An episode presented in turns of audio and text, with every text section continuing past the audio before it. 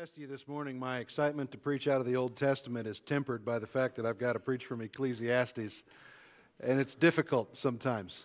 Um, it's a it's a book that we have to struggle to find the hope and the positive in. Uh, we're going to pick up right where Pastor John left off in our text from Ecclesiastes chapter seven. I'm going to read this uh, starting in verse nineteen through the end of the chapter, and then we'll pray. It says, "Wisdom gives strength to the wise men more than ten rulers who are in a city. Surely there is not a righteous man on earth who does good and never sins. Do not take to heart all the things that people say, lest you hear your servant cursing you. Your heart knows that many times you yourself, you yourself have cursed others. All this I have tested by wisdom. I said, I will be wise, but it was far from me. That which has been afar off and deep, very deep, who can find it? I turned my heart to know and to search out and to seek wisdom and the scheme of things and to know the wickedness of folly and the foolishness that is madness. And I find something more bitter than death, the woman whose heart is snares and nets and whose hands are fetters. He who pleases God escapes her, but the sinner is taken by her. Behold, this is what I found, says the preacher, while adding one thing to another to find the scheme of things which my soul has sought repeatedly, but I have not found. One man among a thousand I found, but a woman among these I have not found. See, this alone I found, that God made man upright, but they have sought out many schemes." Let's pray. Father, we come to you this morning, seeking to learn from your word. I ask that you would help me to faithfully preach it, and that you would open the ears of the congregation to hear, that you might bless your word to us this morning. In Christ's name we pray. Amen. So this morning we're going to talk about wisdom, humility, and snares, and how God made men upright. But the context in which we approach these ten verses that we look at this morning comes on the heels of Pastor John's sermon from the previous several verses from last week. If you remember a brief recap, uh, we, we read about how the preacher laments and, and expresses his frustration over the fact that he's seen the wicked prosper and the righteous die, and how it, it appears from all outward appearances that things are not as they should be. As a matter of fact, in the previous verses, uh, the preacher laments the fact that it, it, he gives us those confusing statements not to be too righteous or too wicked, as if those two things were possible. But if you recall the sermon last week, those two things are, are, are really getting at the heart of hypocrisy, that we shouldn't be completely given over to our sins, but we also should not have that haughty appearance of false righteousness uh, that you can often point to in people who stand behind golden pulpits and proclaim uh, the fact that wealth ought to follow the believer, right? What hypocrisy we should avoid. Uh, that's that's really the the the, the thrust of, of what we were observing in the last verses. And, and it's in that context, the frustration of seeing wicked wicked people prosper, while the, the righteous die. After seeing this, the preacher here uh, admonishes us to avoid that hypocritical outward display of haughty righteousness, fake holiness, you might call it. But he also admonishes us not to be overly worldly. There's, there's a name for that. It's called antinomianism, the idea that the law no longer applies to us and we might just do whatever we want. In Romans chapter six, it tells us the opposite of that, right? What should we say? Should we continue in sin that grace may abound? Certainly not. So when we look at that, it's the backdrop, this outward frustration, and these observations from verse fifteen through eighteen, that the context of these next few verses takes place. Here, from, from an ex- exterior view of what's happening outside of himself in the world, the righteous die while the wicked perish. Koheleth, the preacher, turns his, turns his gaze inward. So we've gone from external to internal and he looks inside. Here the preacher turns his gaze inwards to the wickedness and the wisdom of the wise. So in verse nineteen, the preacher describes the wisdom of the wise in contrast to the counsel of a city's rulers. It's interesting as you look into the um, culture and time period that this would have been written in, and that number, ten rulers in the city, uh, it might be significant in that that's that's that's a round number that would have been uh, the the ruling class of a city. So you understand that they didn't have city councils like we do with with uh, elected officials and the mayor and things like that. Uh, there were often walled cities that were ruled by monarchs that had a group of counselors who would advise them. We even see this in Solomon's own court, uh, which we'll get into later. Uh, but the idea here is, if you if you look, wis- the wisdom of the wise is set against the counsel of a city's advisors, of a city's rulers in verse nineteen. One commentator has said that internal wisdom is needed more than advice from without. But I need to clarify that in the context here. The wisdom spoken of here is that wisdom that comes from God and does not germinate within the individual. It is an alien substance. And having spent a lot of a lot of time since, at least since I've been a part of this congregation in the New Testament, That that idea of an alien substance in, in the heart of a believer should be really familiar to us, because Christ's righteousness given to us is an alien righteousness. It's the same concept here. The wisdom that we read of is an alien wisdom given to us by God. In fact, the point is taken well, because Solomon asked for wisdom from God in First Kings chapter three. So this juxtaposition is meant in this passage of Scripture to, to set the wisdom that comes from God up against the wisdom of the rulers of this world. Wisdom, in verse nineteen, is better than the advice of counselors.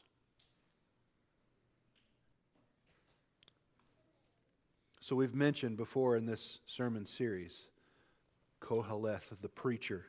We don't have any internal claim to the authorship in this book. There are some heavy indications that it was Solomon. And as we read in this passage today, it's one of those heavy indicators in this passage of Scripture that is it is indeed Solomon,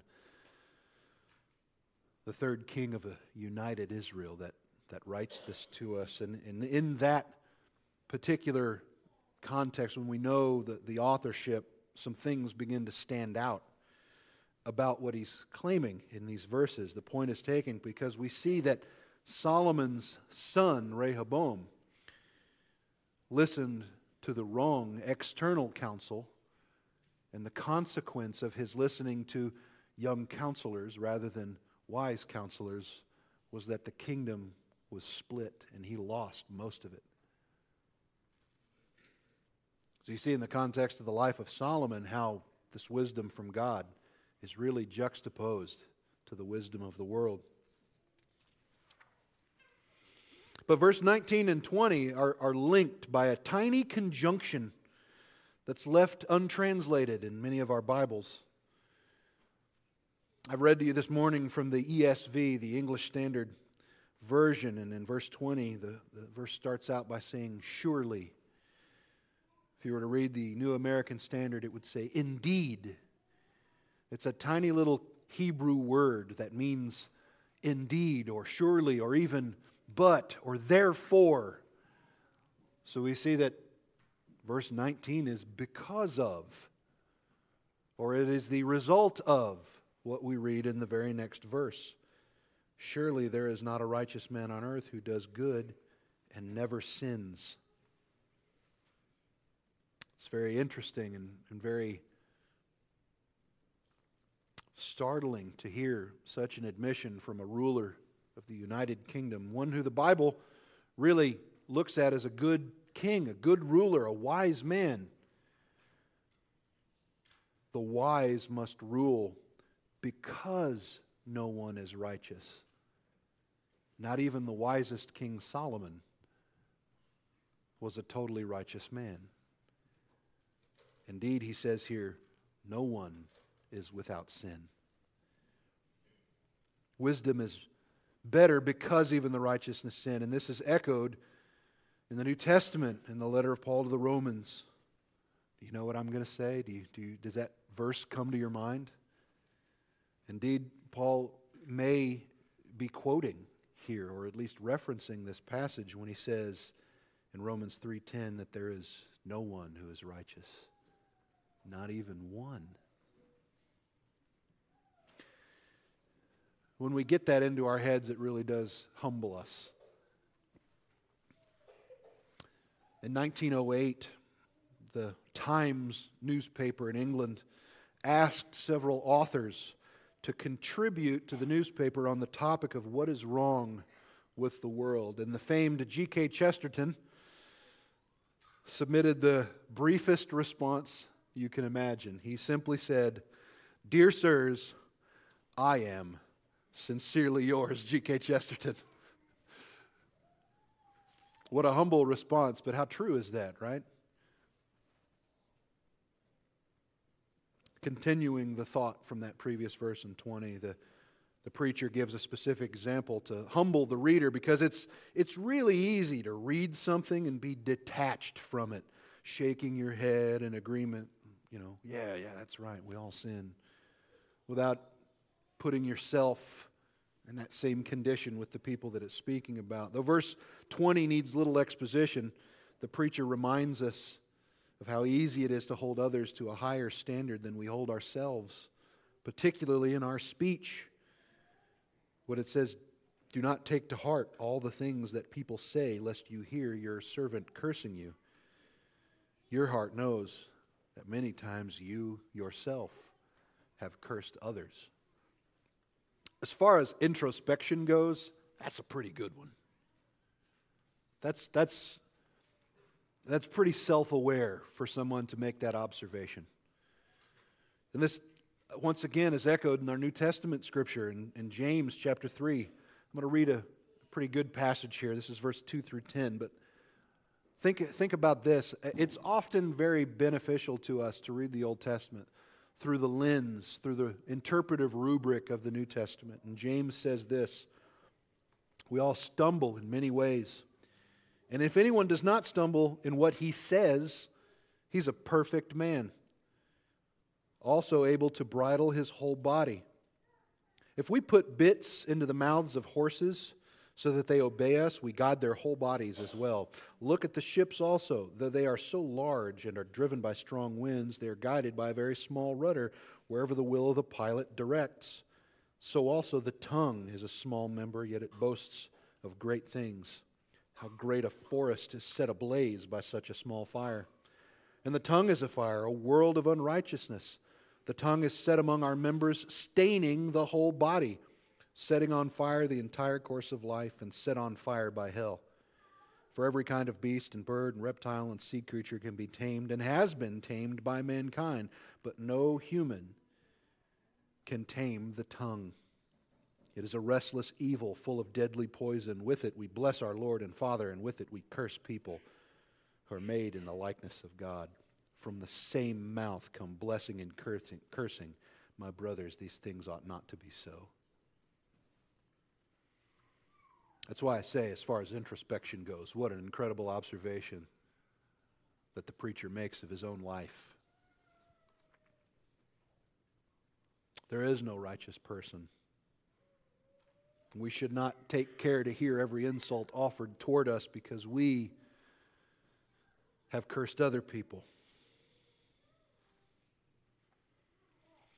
As he continues, the preacher, our Koheleth, expresses exasperation once again in the next several verses. In twenty-three through twenty-five, you see a pattern. Look at what he says, starting in verse twenty-three. "All this I have tested by wisdom. I said, I will be wise, but it was far from me. That which has been is afar off and very deep. Who can find it? I turned my heart to know and to search out and to seek wisdom in the scheme of things and to know the wickedness of folly and the foolishness that is madness. Do you see the pattern? I tested. I will be wise. What I sought was far from me. I directed my mind to know. Verse twenty-five is telling, because we know from Solomon's story that he attempted to understand the foolishness of insanity that he talks about here by participating in it. Stupid.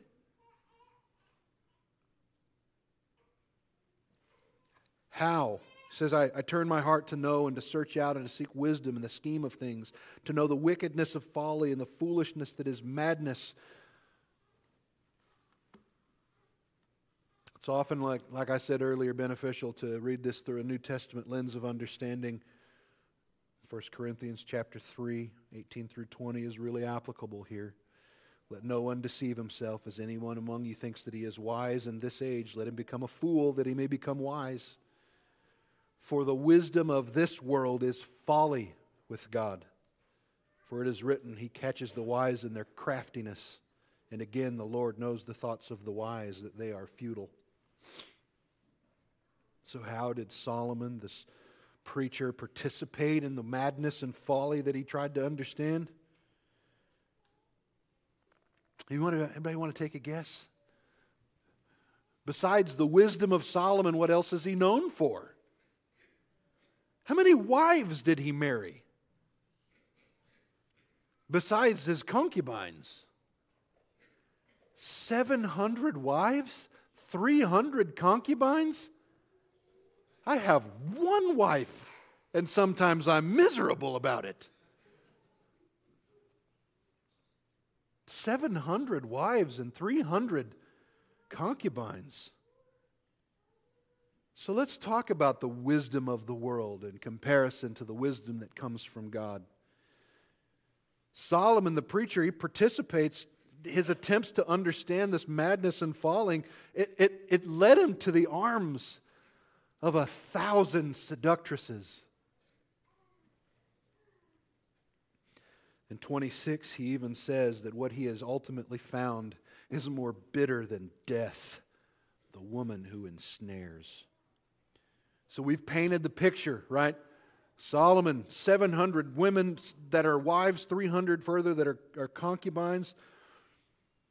Those are round numbers, and in the reality, we're probably talking more than, than what's documented with round numbers of a thousand women. Understand that at the time, these may have been considered political marriages, the, the pinnacle of the wisdom of this world, right? In these monarchical small kingdoms, it was, it was wise to intermarry because they forged alliances with your potential enemies. But what did God tell His people when they went in to the promised land? The specific instruction was to avoid intermingling. That the men of Israel should not look upon the wives of the Canaanites or the women of the Canaanites to make them wives.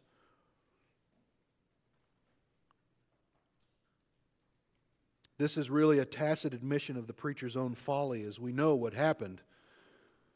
Solomon's heart was turned from God to the gods of his wives. First Kings chapter eleven, verse one through thirteen gives us the story. It's, it's, it's like God knew what He was talking about. He knew exactly what He was talking about when He said, when you go into the land and you see, oops, and you see the, the daughters of the Canaanites, you're going to say, they're beautiful, we want to marry them. And God says, don't do that. They're, turn your heart away from me. And that's exactly what happened with Solomon. The consequences of Solomon's heart being turned due to this ensnarement was severe. In First Kings eleven thirteen, that passage that I just referred you to, he only maintains the throne of Israel because of God's promise to his father David. But even though he remained on the throne, God told him that his kingdom would be severed. We've already mentioned how Rehoboam, his son, lost most of his kingdom when it was divided because he did not listen to wise counsel. So think about that for a second. Verse twenty-six says that one who is pleasing to God escapes the ensnares, the ensnarement of the seductress. But Solomon didn't escape, did he? What an admission. So what did the preacher find in all of his searching?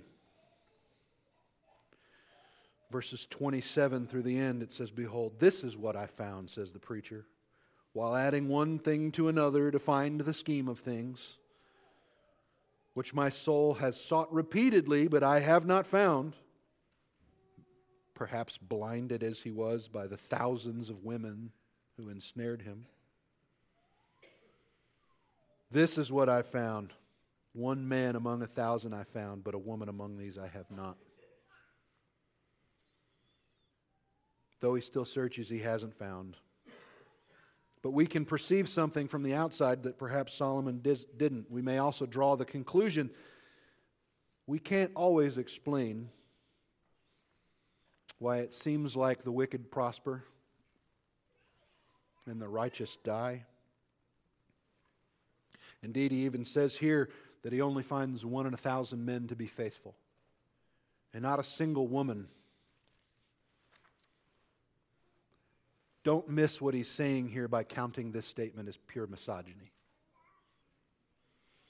In my research, looking into this scriptural passage, there are many on the liberal side of belief that would say this is just, this is just an ancient man tearing down women, that it's misogynistic. But think about the truth of the statement that Solomon didn't find any good women. Only seductresses who turned his heart from God. In fact, the preacher, later on, just two chapters from here, extols the virtues of a good wife in chapter nine. And if indeed it is Solomon who writes this scripture, we also have an entire book in the Song of Solomon that extols the virtues of a holy marriage. So what are we to take from this? Is is is Is the preacher just ripping on women? No. No. This is simply an introspection that reveals to us that when you really look deeply in your own heart, you're not a good person either. Men, women, it doesn't matter. We've all fallen short of the glory of God.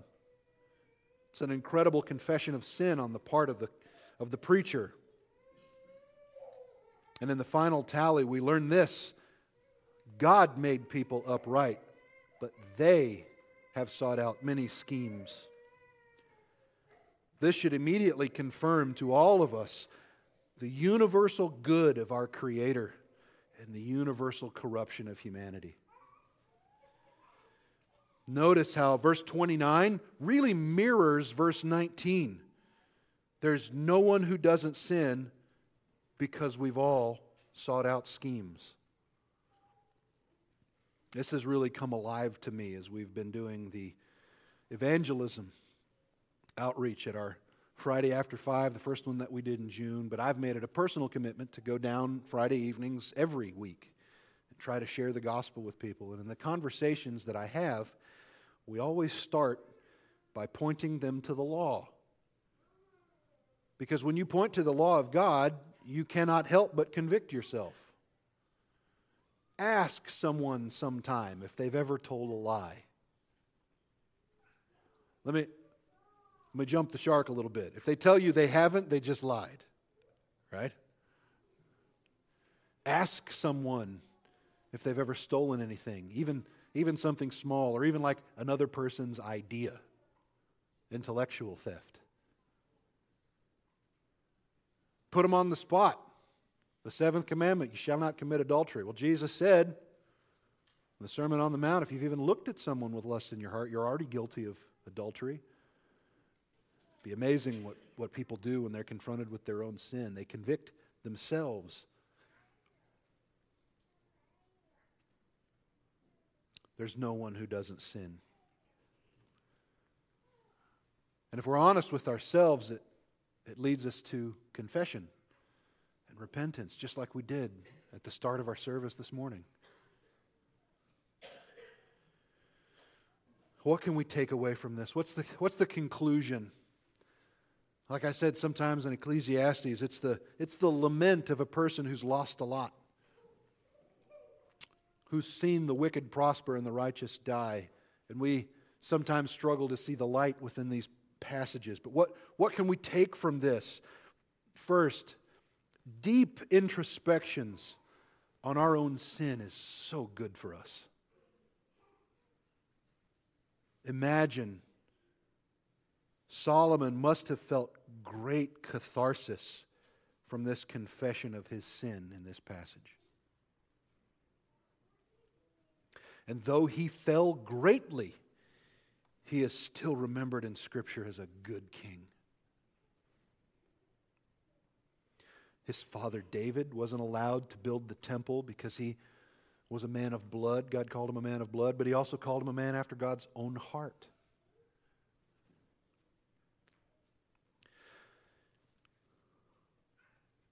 Introspection on our own sin is a good thing. It keeps us humble. It keeps us kneeling before God's throne repeatedly over and over again, coming to Him once again and confessing, Lord, we've we've we've messed up again. Secondly, the concept in this passage of wisdom is as a foreign substance. And that matches up really well with our, doc, our, our doctrine of the imputation of righteousness.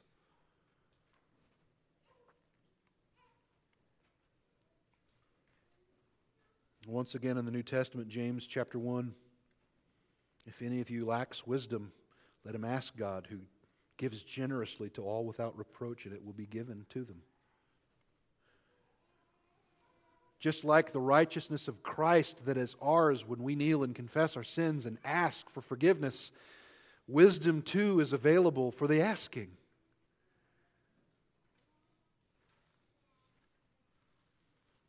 And it's given without reproach. And finally, and though this may seem cliche, if we meditate upon it for a second, it, it really gives us comfort. And that is, God is good. And He made humanity good.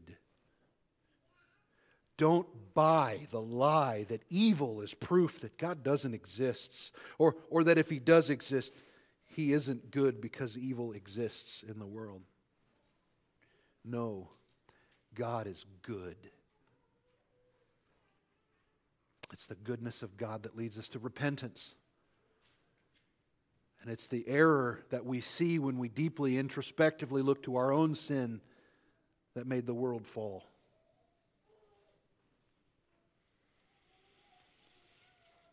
Introspection is good, wisdom is foreign, and God is good. Amen.